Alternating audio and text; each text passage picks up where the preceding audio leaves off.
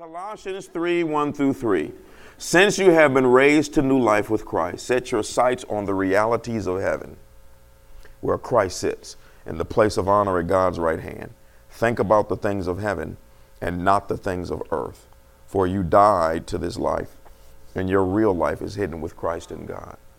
Okay, so um, again, you know, we the um, one of the things that the Lord revealed to us is that one of the reasons why He did not want me to be public, I didn't know it was going to be seven years, is because when he was beginning to take us public, it would be with a particular message. Every true apostle has a particular message that God has called him to bring.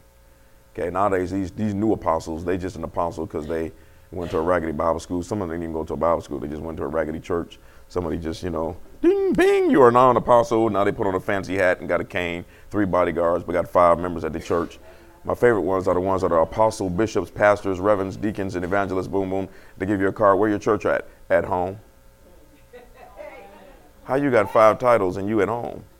But that's just me. Maybe I don't know what I'm doing. So, so, but every apostle is called to bring a new message, and so the message that the Lord is going to be using this ministry for in the future period is to prepare people for eternity, not church services truly, actually, every pastor is called to do it. Every pastor is called to prepare you for eternity, not church. You come to church to learn how to prepare for eternity. Okay, so here the scripture says you. Are, it's amazing how different the spirit of religion is versus the spirit of the kingdom of God. Spirit of religion says focus on forms and customs. You know, you can't come to the church if you have on a particular set of clothes, if you got on sandals, gym shoes. I still can't believe that there are churches today that won't let you in the door if you don't have on a suit or if you you know i'm just like are you are you crazy? You know? I mean never mind. I mean i'm uh, i got to woo soft for a second. There's too much stuff rolling through my head. Okay but but but if this scripture said to focus on heaven and what is there what is real there apparently it's because god said he wants us to know what is there. Anything that you focus on more revelation will come any of you ever done a Google search on a particular item? And then for the next week, every profile that you, every platform you went on was sending you information about the item. All you did was go to the internet and Google projectors. When you go on Facebook, you see a commercial about projectors. You go on Twitter, it's a commercial about, you know what I'm saying? And so they have these algorithms now where whatever you search for, they give you more of. Well, the kingdom of God is like that. Whatever you focus on, good or bad, hmm, you're always going to get more of. Okay? And so, uh, so what I'm going to do is I'm going to show you again how the scripture records everything you do and everything you say. You'll have to give an account for it. And then I'm going to share with you a particular vision, not a vision, a particular man that I um, have studied and studied under a little bit um, by the name of Bob Jones. And I'm going to share with you an experience that he had. Um, this is going to blow your mind. It's going to show you the reality of why God wants us to focus in on heaven. So let's look at Revelation 20, 11 through 13. I'm going to just run through these in two minutes, give you a little backdrop. Okay, don't listen to no preachers that don't give you the word. Even and one of the things that I'm doing here is I'm going to show you this man's vision. Keep saying that. This man being caught up to heaven, and it was a vision. And what the what Jesus Christ told him personally, and then show you to it in the word show it to you in the word. Revelations 20, 11 through 13. I saw a great white throne and the one sitting on it. The earth and the sky fled from his presence, but they found no place to hide. I saw the dead, both great and small, standing before God's throne, and the books were opened, including the book of life. And the dead were judged according to what they had done, as recorded in the books. The sea gave up its dead, and death and the grave gave up their dead, and all were judged according to their deeds. So when we all stand before God, there's a master book called the Book of Life. How many of you want your name to be in that book?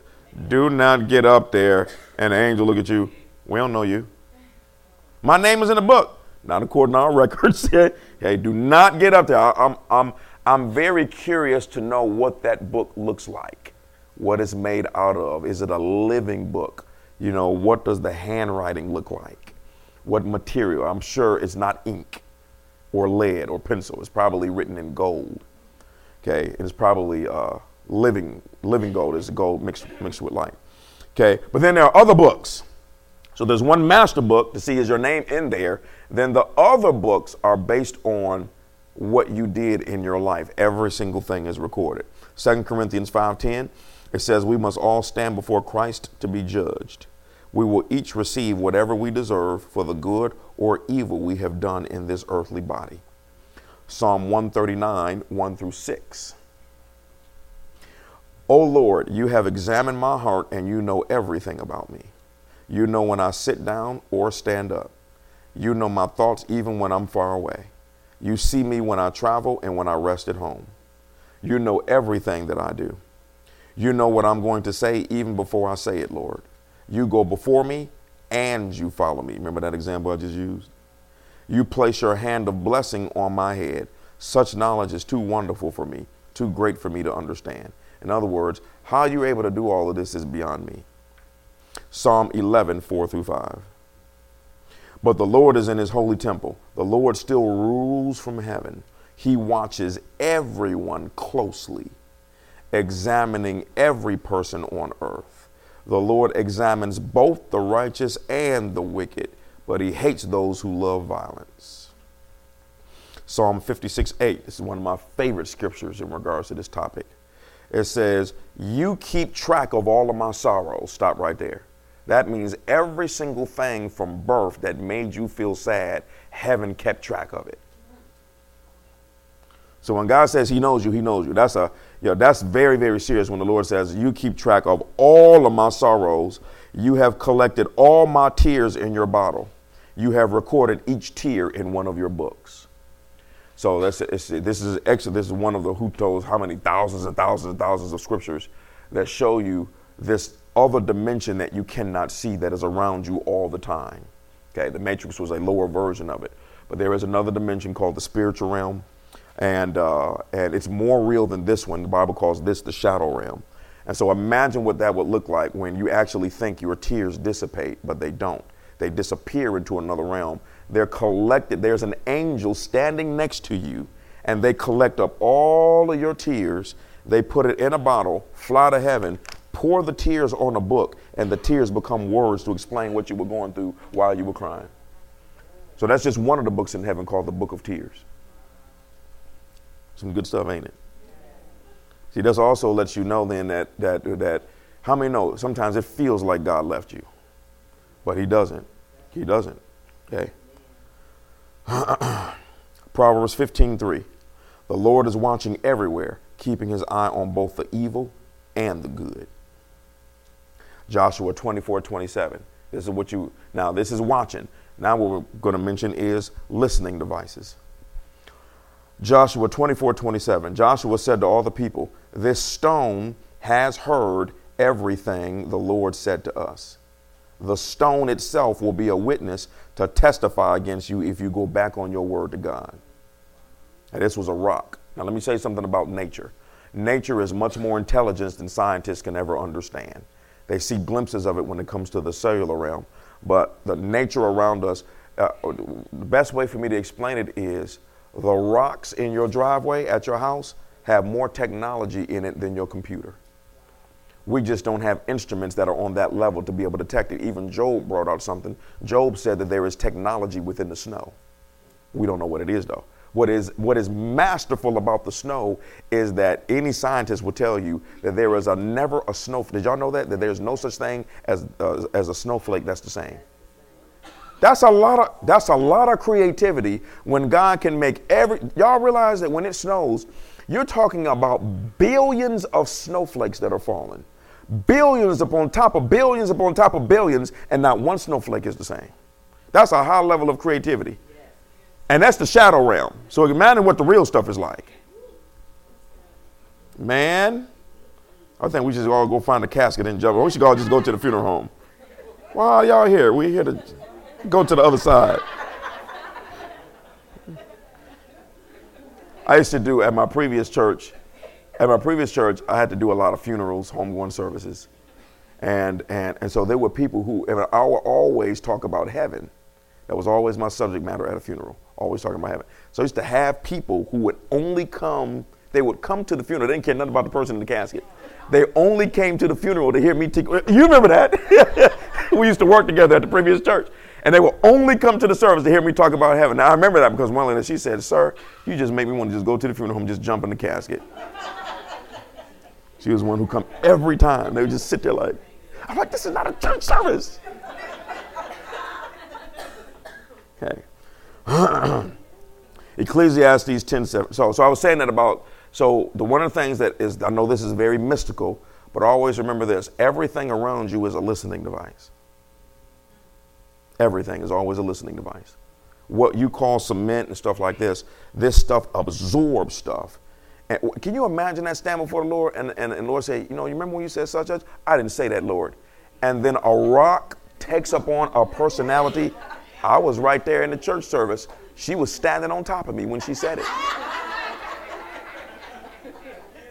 They're doing this with movies all the time. It's called Veggie Tales, fruits and carrots, walking around talking. Kids, they got these, it Toy Story? Kids leave the room and all the toys take on personality. Okay, M- men, even in their ignorance, are showing you the other side. Showing you the other side, where everything, I mean, and people who have been caught up to heaven um, uh, talked about how, you know, I mean, one lady talked about how, she said, imagine walking in your mansion. Okay, and I remember, y'all, you're supposed to get one, it's not guaranteed. Imagine walking in your mansion, and every time you walk in your mansion, all of the flowers greet you and have a brand new song to sing as you walk in your mansion. I mean, no, that level ain't got nothing to do with, with what color pants you got on when you come to church. Would y'all agree? Okay, that's what that is up there. And they're telling us to focus on there, and we talking about somebody skirt. That's the difference if it's a wide belt instead of a skirt. Y'all know what I mean by that. Some of it, whoo, it's called a mini skirt, okay? They call them wide belts, not even. Oh, come on, Jesus, let's go ahead and get through this. Help me, Lord. What verse am I supposed to be in? Ecclesiastes 10:20. It says, Furthermore, in your bedroom, do not curse a king, and in your sleeping rooms, do not curse a rich man. For a bird of the heavens will carry the sound, and the winged creature will make the matter known. Okay.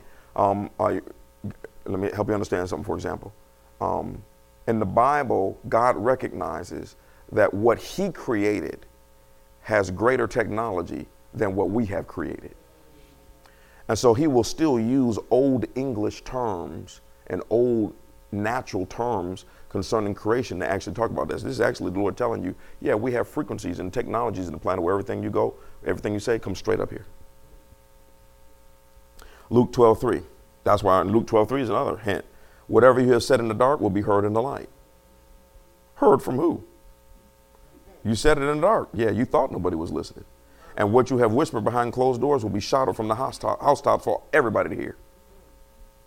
Matthew 12, 36. And then we'll stop because y'all like, you're taking us. Whew. Matthew 12, 36 through 37. And I'll tell you this you must give an account on Judgment Day for every idle word you speak the words you say will either acquit you or condemn you. And when it says you have to give an account for every outer word, first of all, that means that every word was being recorded. If you got to give an account for every word, it means every word was being recorded. But that word, give an account for every idle word, it simply means you have to give an account for everything that comes out of your mouth that Jesus would never say. And it, that actual word, the actual definition means unemployed. Every person in this room, you have at least one angel assigned to you. At least one. Jesus made that clear. Jesus made it clear that every child that's born into this planet has an angel that is assigned unto him. Now, based on what you do for the Lord, not in the world, what you do for the Lord will determine if that angel um, is active or he on arthritis medication. Some folk got uh, angels ain't done nothing. They just sitting up here like gray hair, he on a cane, 13 medications, all that, because he ain't done nothing. Then some people, you have a whole army. Okay, and you, you'll hear that in just a moment. And so, so, uh, so that word idle means unemployed. In other words, the words that came out of your mouth that unemployed your angel is what you have to give an account for if that angel could not move. Because remember, why do you think the Bible says angels hearken to the voice of the word? Did it say they hearken to the, to the word? It says they hearken to the voice of the word. So as long as you saying what the word says about your situation and about your circumstances and about life and about everything, as long as you say what the word says, then you employ the angel to move because they only move based on the voice of the word. So everything that you said and that angel couldn't move on it, you got to give an account of why you made the uh, angel go into retirement.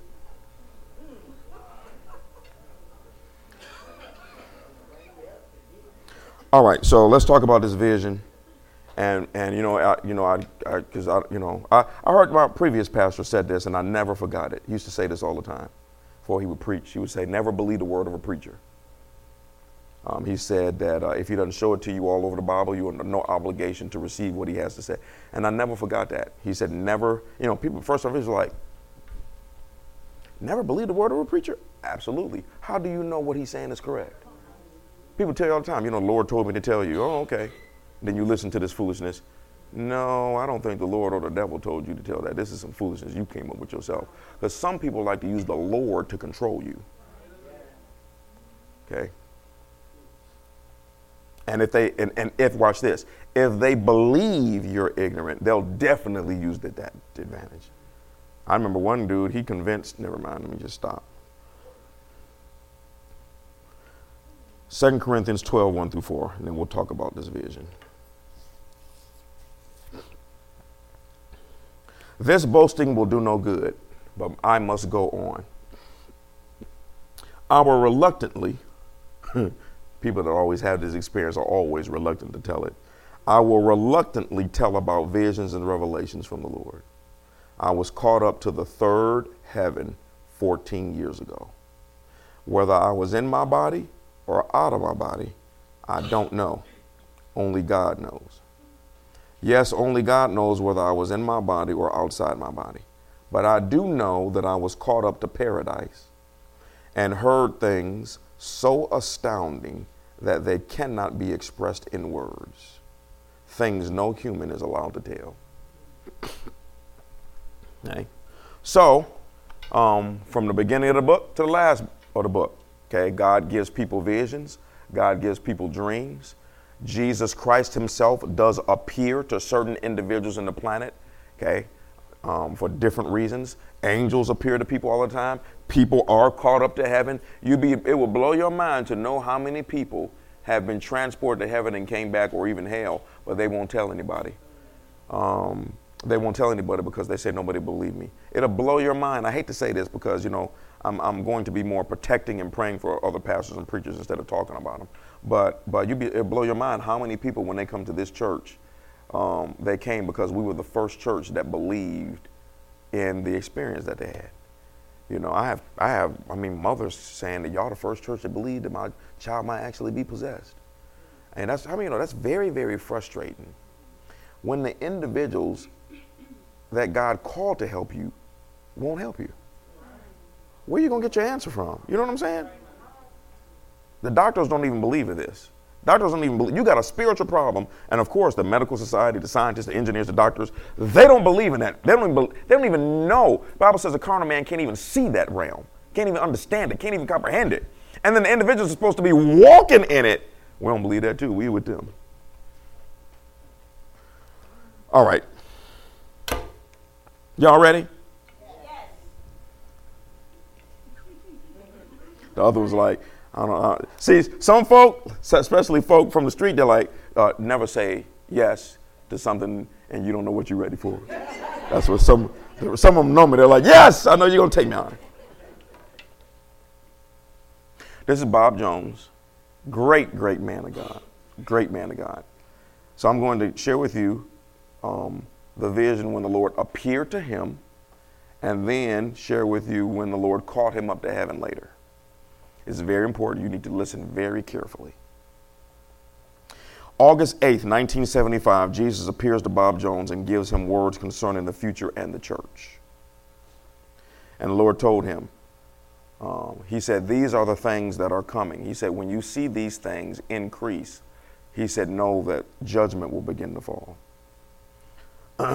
he said, Number one, He said, abortion would increase and that scientists would create technology to do abortion. And this is the Lord speaking to Bob Jones in 1975. He said technology would uh, increase. And the Lord would never give the name of the technology, He would just talk about what it would do. Because one of the things that you'll find is English is the most limited language in the planet. So it's not really respected a lot from the other side because, you know, the terms are down. The Lord said the baby would be burned alive, which is the saline salt solution we understand exists now. The Lord told him that partial birth abortion would begin to happen, where they will begin to pull the baby apart. And then he said there would be a peel created that would push the baby away from the mother's wall, and the baby would starve to death. That's called the abortion peel. Okay? Second thing the Lord told him was, He said, homosexuality will become more rampant. He said, people would come out of hiding, it would be demonstrated and celebrated in the streets and in the government. He said, unfortunately, he said, because of that sin, he said, there will be a disease that will come about and it will never be cured. It's called AIDS. The Lord told him, by the year 2000, it will begin to kill 5 million people a year worldwide, and it will double every year after that until repentance, mass repentance, is put on it. Now, let me say this. You know, we've had people, even part of our church, that had that and they were healed of it. There's no such thing that's incurable. We're talking about what the Lord is saying will happen if no one repents of the sin. Okay? It no matter what you did in your past, if you got a sickness and disease from doing something like that, God will still heal you from the sickness and disease. Y'all understand what I'm saying? Okay? Y'all do realize that Jesus was healing everybody and never asked them about their past. Okay, you got to remember something.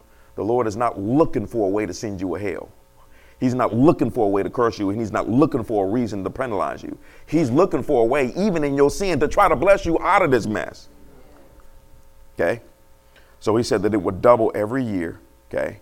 Uh, and that the disease would be left unchecked and would begin to actually bring down entire nations. Now, just as a side note, since we live in Atlanta, there's something that they're keeping quiet from you. And I encourage you to look it up after you get home. Don't look it up now. People like to look up stuff while I'm preaching. Okay, look it up if you don't believe me. The CDC, which is the Center of Disease Control, um, has now said that the AIDS epidemic in the LGBT community in Atlanta is now a public health emergency and is worse than most third world countries. That's right here in Atlanta. And the deep part is out of all 50 states, it's the southern states that got it the worst Florida, Atlanta, and Tennessee. They got it more than any other state. And the other ones, that you can see it. You'll be able, when you Google it, you'll be able to see a map to see where this is. And, and that, you, I don't think you understand when the CDC says this is a public health emergency, y'all, this is something, the equivalent of the Black Plague back years ago that wiped out millions of people. Okay? Some people work in the health field, they know, oh, mm, okay? And this stuff is taking out our young people like crazy. They dying by the droves, 20, 30. Scientifically, when you go over into homosexuality, the median age for a homosexual man, I think, is like around 35 or 40. That's your lifespan going into that. What is it about that that short circuits your spirit? Okay. Jesus said, if you didn't want to be a part of the judgment, then don't be a part of the sin. No matter, he said, now this is what he told him back then. He said, no matter what you hear people say in the future, it is a decision they make, no different than a married person who is tempted to commit adultery and they make a decision to do it. If you make a decision to repent, it will be forgiven just like any other sin. Jesus told him, now I found this very interesting. He said that the only thing that could free you of that particular sin, as well as others, is if people will repent and then totally commit to Jesus Christ. He said if they did that, if they repented and totally committed, to be totally committed to Jesus Christ means not only am I committed to Him, He's not just my Savior, He's also my Lord. So I'm interested in how I'm supposed to carry myself as a single man, as a single woman, as a married man, as a married woman, as a child, as a parent. I'm concerned about how I'm supposed to handle my finances, how I'm supposed to be treat, treat people, how I'm supposed to carry myself as a supervisor or as an employee. I'm interested in Jesus being in control of every single area of my life. That's what it means to make Jesus your Lord.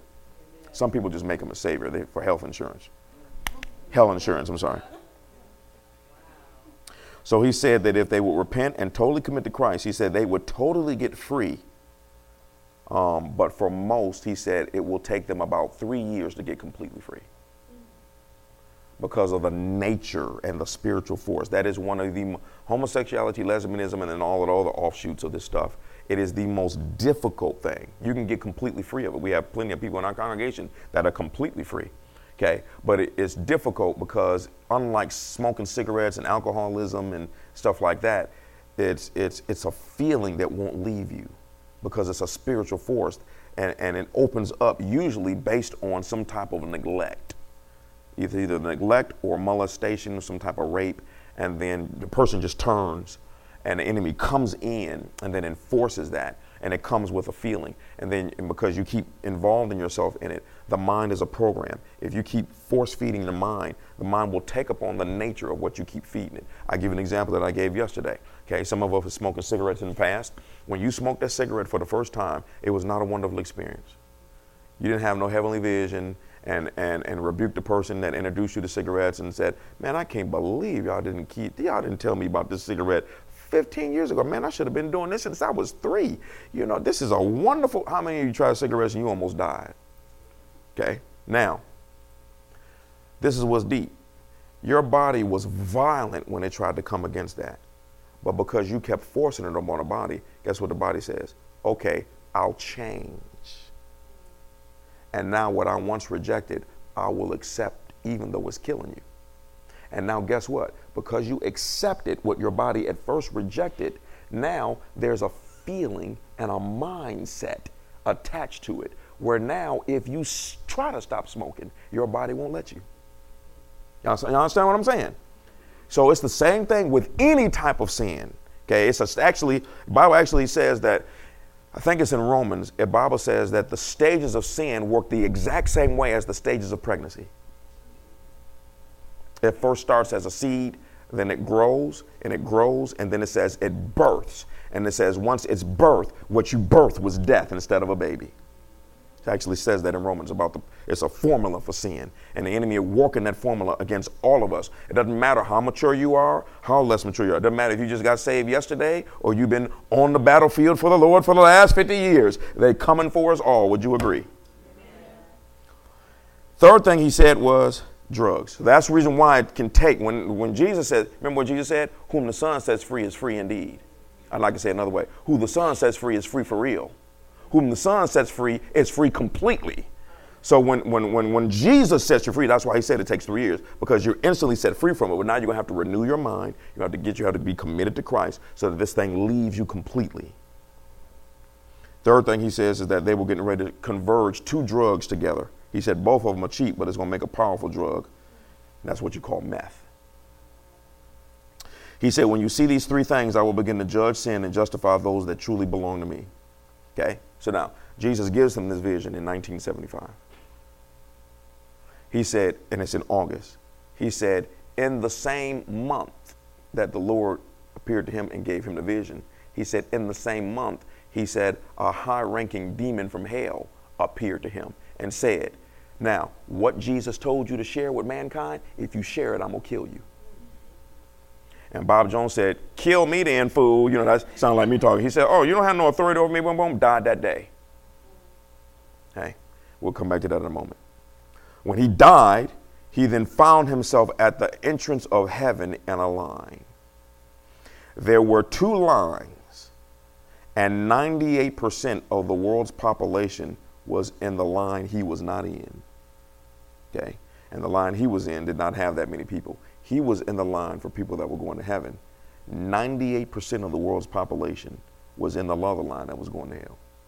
Now, there's another Baptist minister that the Lord called up to heaven, and he said that he, the uh, angel took him there, and he stood right at the beginning at the entrance. And the angel let him watch how the people that were going into heaven, how their family members from previous generations were there to welcome them at the gates, and you know, you know how you know, you know, your grandma would get excited when you're coming over for Thanksgiving dinner, that type of stuff. And, and so he said it was a glorious experience. And he looked at the angel, and the angel didn't look happy. And so he asked the angel about it. He said, he said, unfortunately, he said, for every 50 that come into heaven, he said, a thousand go to hell. So let me show you the two scriptures attached to that Matthew 25, 31 through 33. When the Son of Man comes in his glory and all the angels with him, then he will sit upon his glorious throne. All the nations will be gathered in his presence, and he will separate the people as a shepherd separates the sheep from the goats. Here's the two lines He will place the sheep at his right hand, and he'll place the goats at his left. Those are the two lines right there. It's only two lines in heaven. And he's separated into two categories. You either the sheep or your goats. I mean, you know, goats are always bucking up against something. There's a reason why they got horns. They always see these little commercials on, on social media. You riding past on a motorcycle, and the goat and thing that threw you off, you and your wife off the motorcycle. Okay? Matthew 7, 13 through 14 says you can enter God's kingdom only through the narrow gate. You don't get to go, you don't get to live the way God wants you to live doing it your way. The highway to hell is wide, broad, and its gate is wide for the many who choose that way, as they chose that way. But the gateway to life is very narrow, and the road is what? Difficult. And only a few ever find it. Okay? So those are the two scriptures that match his heavenly experience when this demonic creature kills him. He goes straight to heaven. He's standing there in the line, and he said, in his line, it's just a few people. Another line, he said, is 98% of the world's population. You're like, how in the world could he tell that? It was 98% because I told you, in heaven, we'll get to this later. In heaven, there are all the limitations on your body are lifted the limitations on your eyesight, the limitations on your hearing, the limitations on your seeing, the limitations, I just realized that's redundant, the limitations on your taste, and the limitations on your mind. It's a reason why you've heard this before that the body is a prison for the soul. It limits you. It only lets you go so far. And only as you develop yourself spiritually can the spirit then override the flesh and you can think higher. Because the body will keep you in check. The mind, that's why the Bible says you got to renew your mind. Oh, man. All right, y'all still with me? My notes is serious now. We didn't get to laughing out. So he said he's standing in this line. In the distance, he saw a being, a huge being that was nothing but white light. That was the Heavenly Father. He said within that being was another being that was whiter light than the big white light. And that was Jesus. And he was standing on the inside of his Father with his arms outstretched. And he said, off to the side was another being that had no face, and that was the Holy Ghost. He said, his first thought was, Did I die clean or did I die in sin? and so he said, The faceless man spoke to him. Well, that's just the babies in the back, they'll be fine. she heard the baby crying, thought it was emergency. No, they, they got it down. You hear them through the wall sometimes. So, so she was concerned about his, you know, you're standing before the Lord, you're like, uh oh, did I do the right thing? And, and the Holy Spirit told him, look down at your clothes and I'll give you the answer. He looked down at his clothes, he had on a beautiful robe, and that was his answer. In the Bible, it says that some people that just make it in, they are given gowns of salvation. Those who were Christians but they live for Christ, they are given robes of righteousness. Okay? It's a scripture in the Bible. Okay? So he looked uh, to the left at the other line, it was 98% of the world's population. They were not going where he was going, and they weren't dressed the way he was dressed. They were going to the place for people who did not follow, live for, or serve God, but follow, live for, and served other gods. As he looked in the line, I'm kind of simplifying this. He said he didn't like the look because it kept making him feel so depressed. He said he saw men wrapped in dollar bills because that was their God. He said he saw one dude in the line and he said the man was on the inside of a whiskey bottle because the whiskey, when that man lived, that was his God. So the man is, the, the whiskey bottle is moving down the line, but the man is on the inside of the whiskey bottle. He said he saw people and he said that their bodies were made out of drugs because they had become so one with that drug. Their body was made out of the drugs. And he said he saw many men wrapped in lust. Don't ask me what that looks like, but in heaven you'll know what that looks like. I mean, it's I mean, there's one scripture in the Bible that says that those who ser- don't serve God, it says that their, that their clothing will be made out of shame. Everybody say, You can have that. that and a bag of chips. Okay, so he saw men wrapped in lust. Um, and he was shown that in hell, not only are you tormented, but in a perverted way, you will serve the God in hell you served on earth. Some of the worst torments in hell are sexual uh, because you get involved with sexual sin and you won't come out. If you don't repent of that and you miss heaven, then unfortunately that ends up being your torment. And I'll stop right there. Just imagine your assistant being a serial killer that's on a thousand times higher than any serial killer on this planet. And that's the one that gets joy out of bringing you pain. I don't think you understand something about the dark side. The dark side only get the same way that the Bible says there is rejoicing in heaven when somebody gives their life to Christ? The dark side, they rejoice at your demise. That is what makes them happy. And the worse your demise, the more joy they have. If you are tormented by a serial killer and it's took and the serial killer torments you for 30 days, I mean these beings they get I mean they get ecstatic and that we don't have the ability to comprehend that about something that's after you every single day, after your soul, after your destiny, after your everything. And it only gets joy off of your pain. It's insane. And if you ever come in contact with one of them, you'll understand that. Because when we, you know, you know, when we cast demons out of people, y'all, some of the things that we see and some of the things that you hear, some of the things that these things attempt, it's just like, I mean, you, you know, we, th- you know, some of y'all think y'all know what pure evil is because you watch Freddy Krueger. Nah, that ain't pure evil. That's kindergarten. Any horror movie you've seen, that's kindergarten. Okay? So he said, unfortunately, as he looked at the people in the 98%, we're about to get to this really good part. He said, he noticed all of the people in the other line. This is what they kept saying. They said, man, this really was true. You know, of course, they're not saying it like me. They are like weeping. And they said, I ignored it, I mocked it, I laughed at it, and I attacked it. But unfortunately, for my sake, it really was all true. He said they got to the end of the road, they went down, they slid down and fell into a deep place where there would never be light again. So, back to his line. He said that when he was in this line, he said he's looking over this happening. So he's back to his line. He said there are three people in line before his turn. He said there was this huge, large, he kept saying this for some reason. I don't know why he kept saying it. He said that maybe this lady was really, really huge. He said this huge, large black woman. He said she was very heavy set, but she had 100 angels with her in the line. And so Bob asked the faceless being, which was the Holy Spirit, why she had so many angels. He said she was a faithful minister on earth and did a lot of great things for her people. And he said that these were the uh, angels in line with her because these were the angels who assisted her when she was trying to be a blessing to people when she was on planet Earth. Okay? I mean, you know, this is crazy stuff. This is some good stuff. Okay? so when she got to the end of the line, she stepped up and Jesus stepped up and he asked her one question. Now, this is a limited experience. When we stand before the Lord, it's not just going to be this. So when the Lord catches people up there, he gives them one piece. And all of us, our experience ends up being a bunch of pieces. He asked her one question. He said, Did you learn to love? She said yes. He said Jesus gave the woman a kiss right on her lips. He said, then Jesus being opened up and she walked right into the dude. Let's look at a scripture for that. John 10, 7 through 10. Jesus said unto them again, Truly, truly, I say unto you, I am the door of the sheep. All who came before me are thieves and robbers. That's false religion, by the way but the sheep did not hear them. I am the door, and if anyone enters through me, he will be saved and will go in and out and find pasture. The thief only comes to steal and kill and destroy. But I came that you might live life and live it large. For all of the Christians who think Jesus wants us to be broke. I don't even know. That doesn't even make demonic sense, common sense. Don't make no type of sense whatsoever. That the God, watch this, the most expensive substance down here, gold, they just use that to pave their streets upstairs. God wants you to have $2 to your name, according to some of these guys. God just hate prosperity. How many know you can just look at nature and see there's not one single thing that God has ever created that has stopped growing.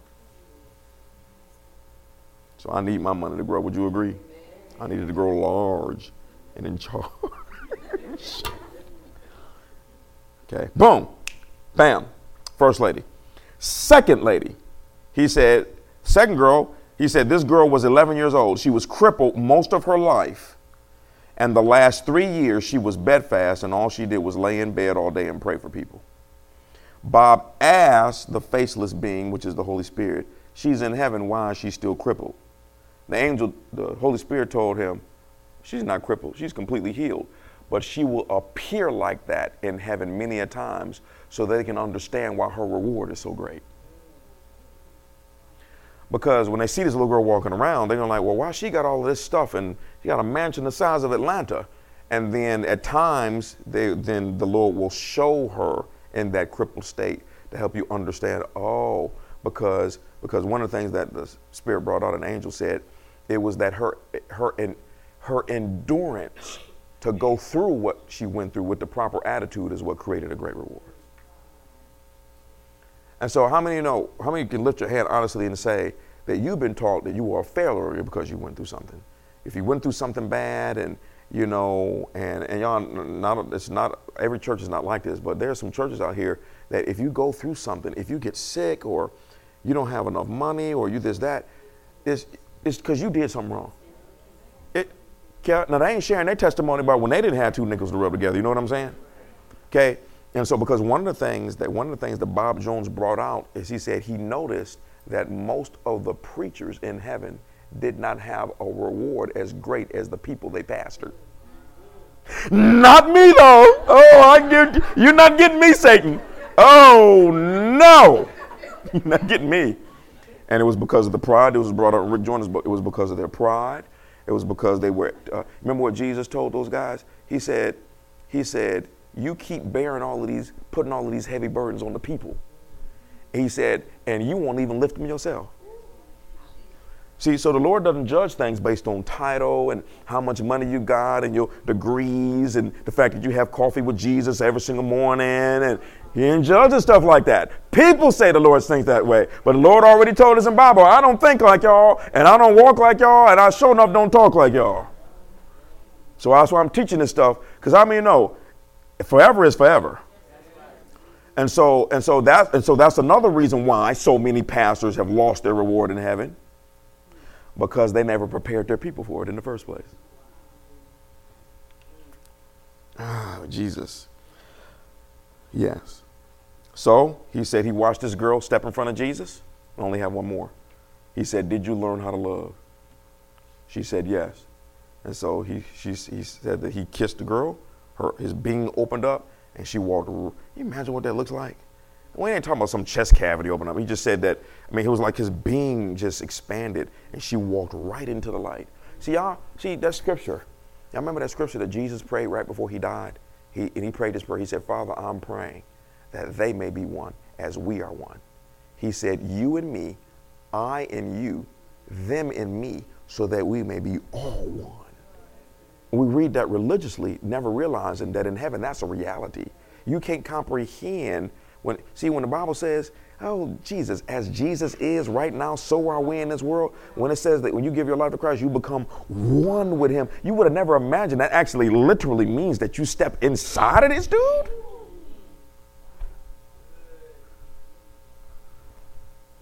This make you go home and say, you know what? I don't think I'm going to the movies today. I think I'm gonna read a couple of verses in Psalms when I get home. Y'all, y'all look, I understand y'all laughing. When I tell you this, I'm not exaggerating with you when, I mean, uh, the Lord gave me the answer today. Um, so I'm going to give it to you now because I told you we ain't got time to waste. This is, this is, this is another teaching. Because Paul said something. He said, make sure you do this so that you don't lose your full reward.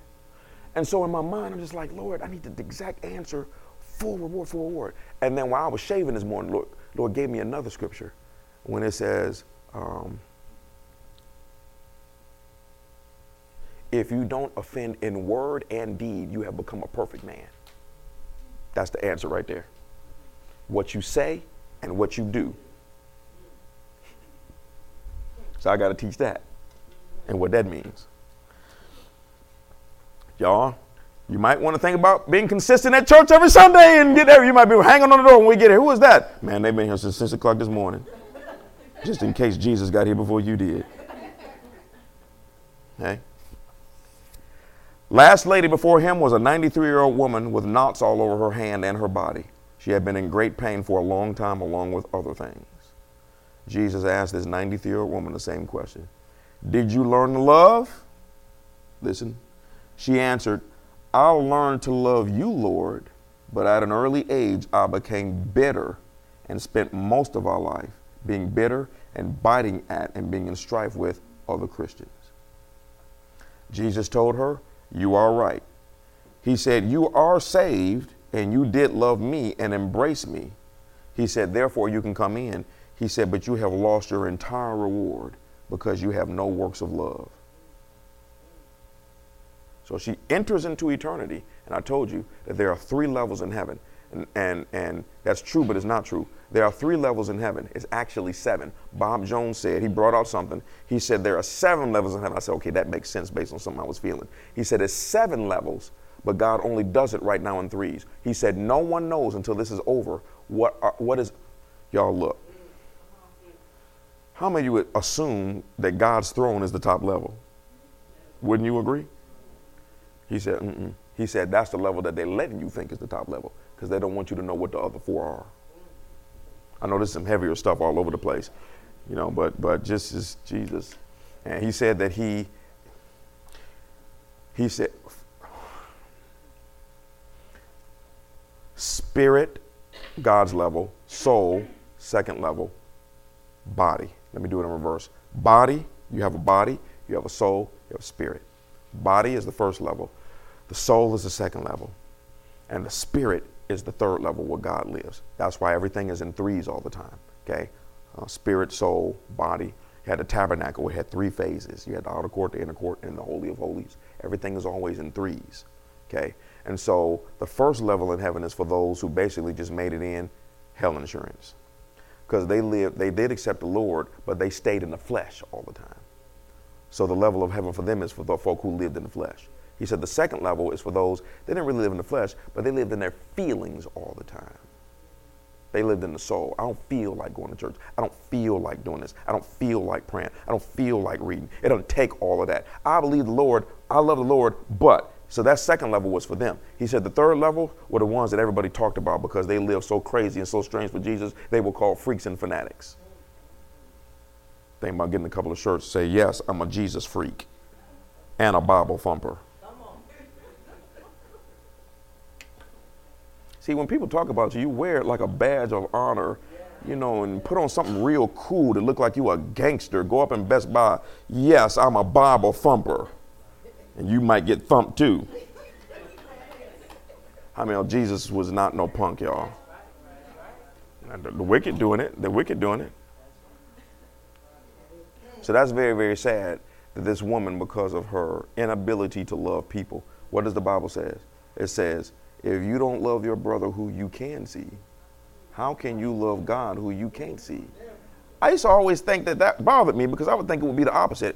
If you don't love God, how can you love people? It didn't say that. It says, if you don't love people, how can you love God? Because God said, I created everybody in my image. So it's really one and the same. That's when I, one guy asked Jesus, What's the greatest commandment? He said, Love the Lord with all your soul, heart, and strength. And he said, And love your brother the same way because uh, the God and the, the, woman or the man next to you is made in the same image as the one sitting on the throne. And that's why God, that's why the devil takes great image in perverting that, turning you into something that is the opposite of the blueprint on the tables of heaven. It's a blueprint with your face on it, and at the top it says "Queen," created to rule for eternity over a realm that they can't comprehend. And the devil says, See the blueprint? Let's go to work and try to change that into a monster who will miss their destiny forever. That's how the game in the war goes.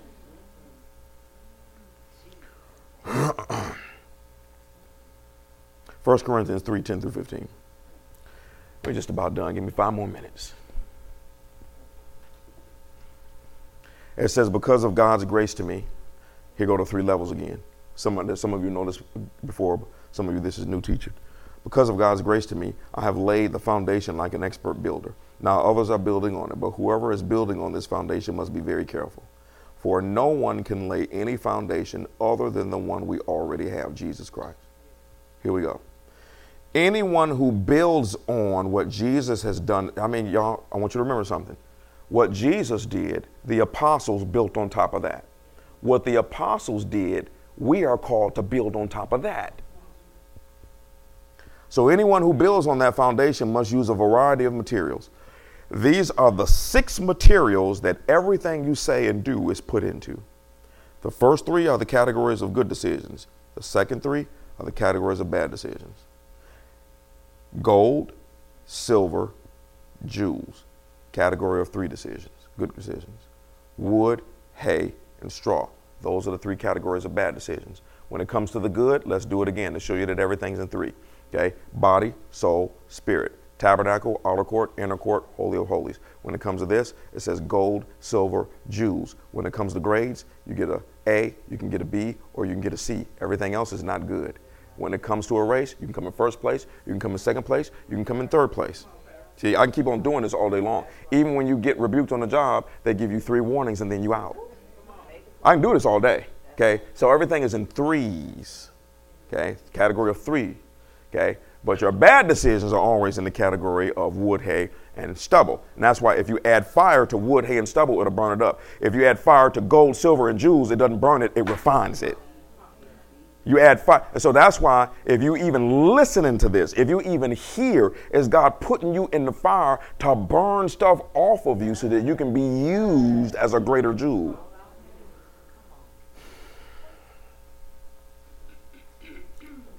Some good stuff. So Bob said he was the fourth person in line, and he was the last one. He said he was excited because the Holy Spirit had already told him he was clean. He was thinking, this is it. No more pain, no more poverty, no more tears, no more nothing. He said he got to the front of the line. He said Jesus stepped up and said Jesus put his hand up and said, Stop, you cannot come in. Because the devil killed you before your time. And I want you to go back and complete what you started. Bob said to Jesus, I do not want to go back because I'm not doing any good and no one is listening to me. He said, Jesus looked right up and said, You are a liar. Because Bob was saying that I'm giving all of these prophecies, I'm telling people what you said, but they don't believe me, and it's not going, therefore it's not going to happen. Jesus said, You're a liar. He said, If I told you to say it, when you say it, it's the equivalent of me saying it. So if you say something that I said, my word never returns empty and void. If I told you to say it, and you say it, it's the equivalent of me saying it. And everything I say come to pass. So the fact you say it won't come to pass, you the liar and I'm the truth. Mm, mm, mm.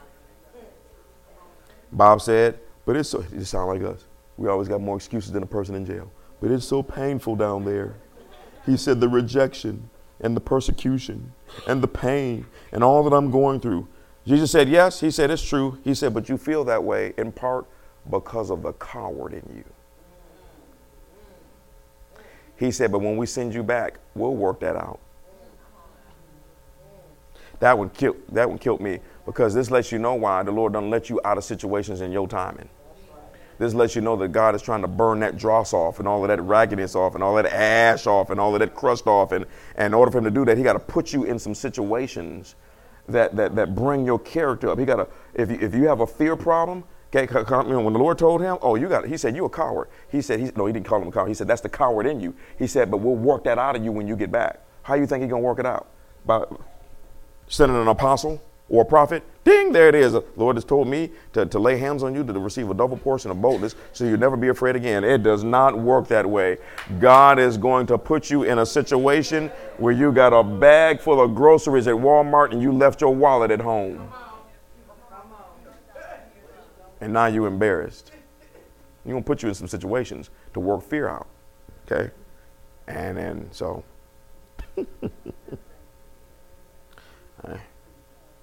So Lord finally told him, he said, when you were a Baptist, you had a love for souls. And he said, if you want to come to heaven now instead of going back, I'll let you in, but I just need you to do one thing before I let you in. He said, what's that? He said, I need you to glance over there again at the people, that 98% that's in that line. He said, I need to send you back. He said, but, and I, I see, it's amazing. The choice is yours. The choice is yours. He said, but before you make the choice, I want you to look over there at that line. He said, he looked over at that line. He said, okay, Lord, I'll go back, even if it's just for one soul. And this is the last part I'm sharing. The Lord told him, I'm not sending you back for a soul. He said, I'm sending you back to touch a, watch this, a few of the leaders of the church that will oversee and protect what I am getting ready to do. The Lord told him, I am getting ready to bring one billion youth to Christ in one sweep. It'll be the greatest revival of all time. He said, I'm going to glorify myself, and everything that has ever been done in Scripture, I'm going to repeat it thousands and thousands of times over. And that's crazy. Okay? So, 1 billion youth, and right now, over the half the population of the world is under 18. And Bob Jones said he believes that it'll begin in 2020. And so the Lord told him there's a remnant of Christians paying the price for the great harvest, and they are being used as seeds. He said, You will recognize them by holiness, by prayer, and dying to their own will, and they will be willing to follow Christ at all cost. Okay? And this is something that, last part, and then I'm done. Something that I found very, very interesting, and I never saw before. I never saw this before. Because the Lord gave him an instruction to, to, to, um, for those who were over 50 to begin. What did he say? He said, Those that are over 50 must get behind it, oversee it, protect it, birth it, finance it, motivate it, and direct it. Okay. The crazy part is this was in 1975. Okay, he said they must do that so that the ones who are coming behind them, he said, can walk in this. He said, the, this is 1975. He said, those that are 50 and over must do all of these things. The ones that are coming behind them, he said, they'll be the second wave. And he said, what they do will determine the third. We would pretty much be that third kind of, I mean, second going over into that third wave. This is why when you see all of the youth out here looking crazy and acting crazy, yeah, this is the devil trying to put them in a hole so that when, when Jesus pressed his button, okay. Now, now some of you, um, you'll catch this last statement. I, up until day before yesterday, how many have always heard about the Joshua generation? Okay. Well, one of the things the Lord explained to him is that he needed to adjust his thinking. I was always taught that the Moses generation are the older folk, the Joshua generation are the younger folk. I had always been taught that. But one of the things that Bob Jones brought out was is that when Joshua stepped into his position, the man was 70 to 80 years of age. He was 70 to 80. He said, So I don't know why we taught this thing where Joshua was a young man. He was not. When the dude took over and started bringing it at 100% and could not fail, Joshua operated in so much victory. He finally went to the Lord in prayer and said, Lord, I am tired of winning. We got too much prosperity. We got too much stuff. We've been killing people for the last 40 years. I'm just ready to retire. And the Lord told him, Wrong. I got much more land for you to kill. Much more prosperity and gold to take over. The man was tired of winning. I, I want to be in that position. At least give me a chance to be tired of winning, tired of making it, tired of prospering, tired of increasing. That's the will of God, y'all. For you to get to the point. You remember what Moses said? Said Moses had one offering in the in the in the uh, in the wilderness. One offering. He said, "Whoever's willing to give, tell them to give." And it says that the people gave so much, Moses had to tell the guys, "Hey man, tell them to stop giving. We got too much money now. We can't. We ain't got nowhere to put this stuff." And and y'all see the will of God. The will of God wants you to be in a position, Lord, stop. Just please stop. Just just please stop, Jesus. Please stop. I can't. I can't. I ain't got nowhere to. This sounds like some drug dealer talk. I ain't got nowhere to put this money. I, oh, this is just too much peace, too much blessing, too much happiness. I can't stop laughing. They're about to fire me because they say everything is a joke all the time. You know, they think I'm depressed, but I'm just crying because I'm so happy. That's what the Lord wants you to say. That's why the Bible says that, that when the Lord turned the captivity of, of the children of Israel, it says they thought they were dreaming. I need that in my life. We're doing yeah, y'all, that's the will of God. But he can't do it because we're not focused on heavenly things. Okay? And, and, and watch this focus on heavenly things doesn't mean you go into church and you preach a nice little teaching about how to have a good life. That's not focusing on heavenly things. When you focus on heavenly things, you're about to look crazy in the eyes of people because this stuff ain't nothing down here that matches that. They want you to know how to work the system from up there so it overrides this mess down here.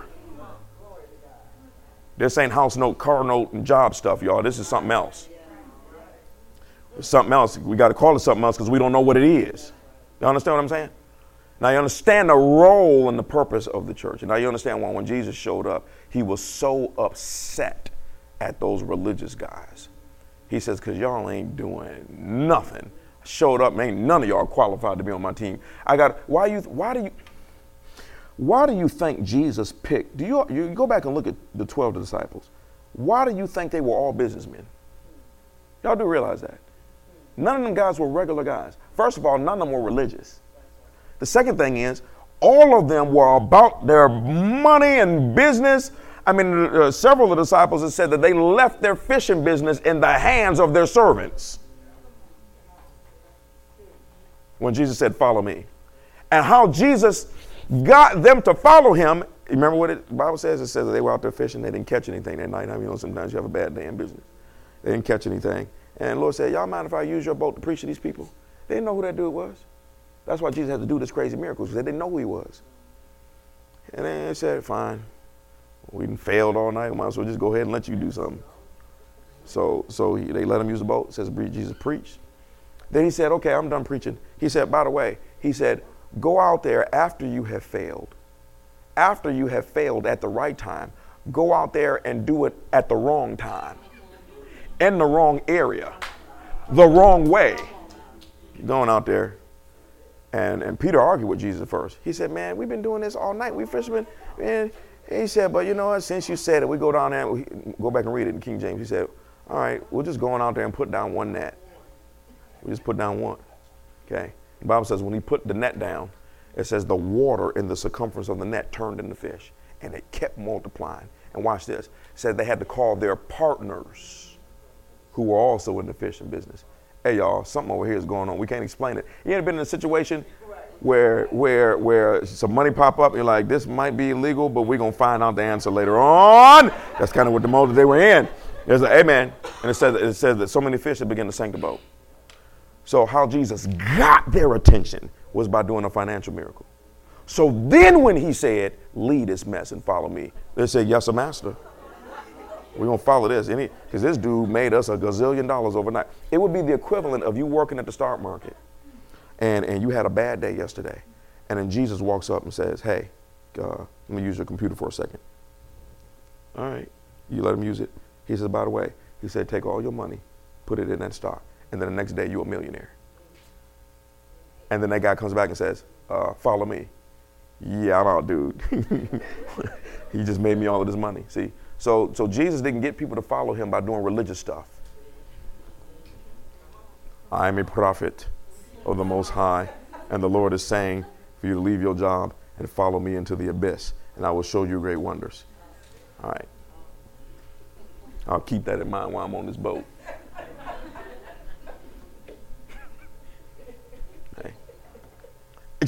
Y'all, y'all been watching the Jesus movie. They got to correct your way of thinking. The point that I'm making is that is the will of God where God wants us to go out of this planet in a blaze of glory. That's what I love about Abraham. Y'all remember how Abraham died? Says that man died full, happy, full of all type of prosperity said the man was rich beyond his wildest dreams. And it says when he died, he gathered all of his family members around and then gave them a word and said, All right, I'm out.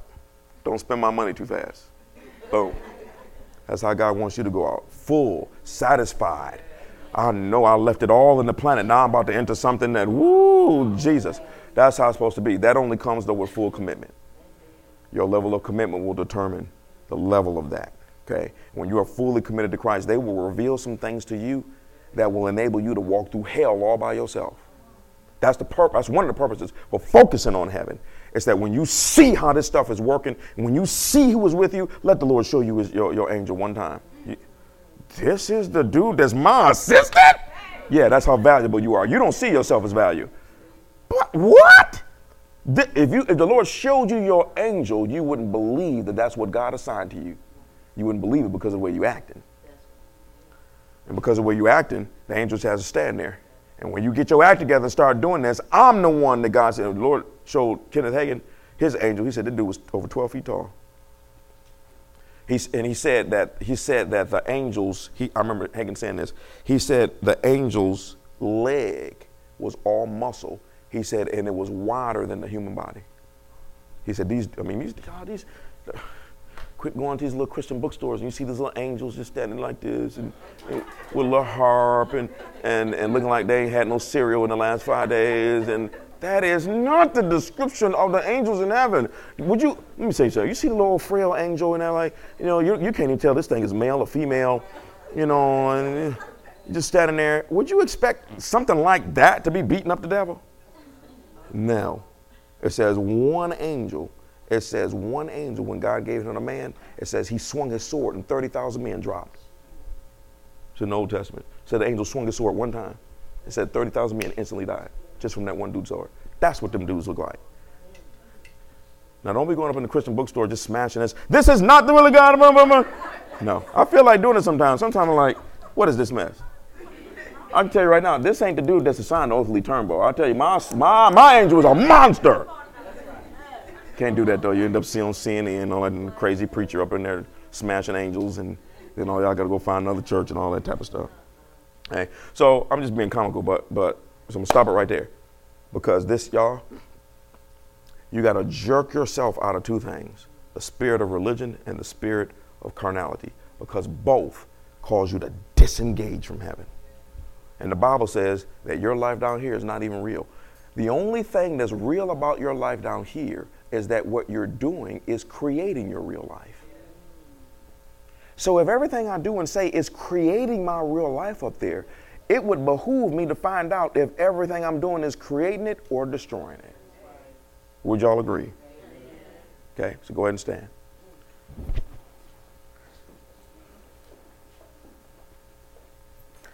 So, what I find is interesting is how the Lord starts speaking to me once I start seeking it.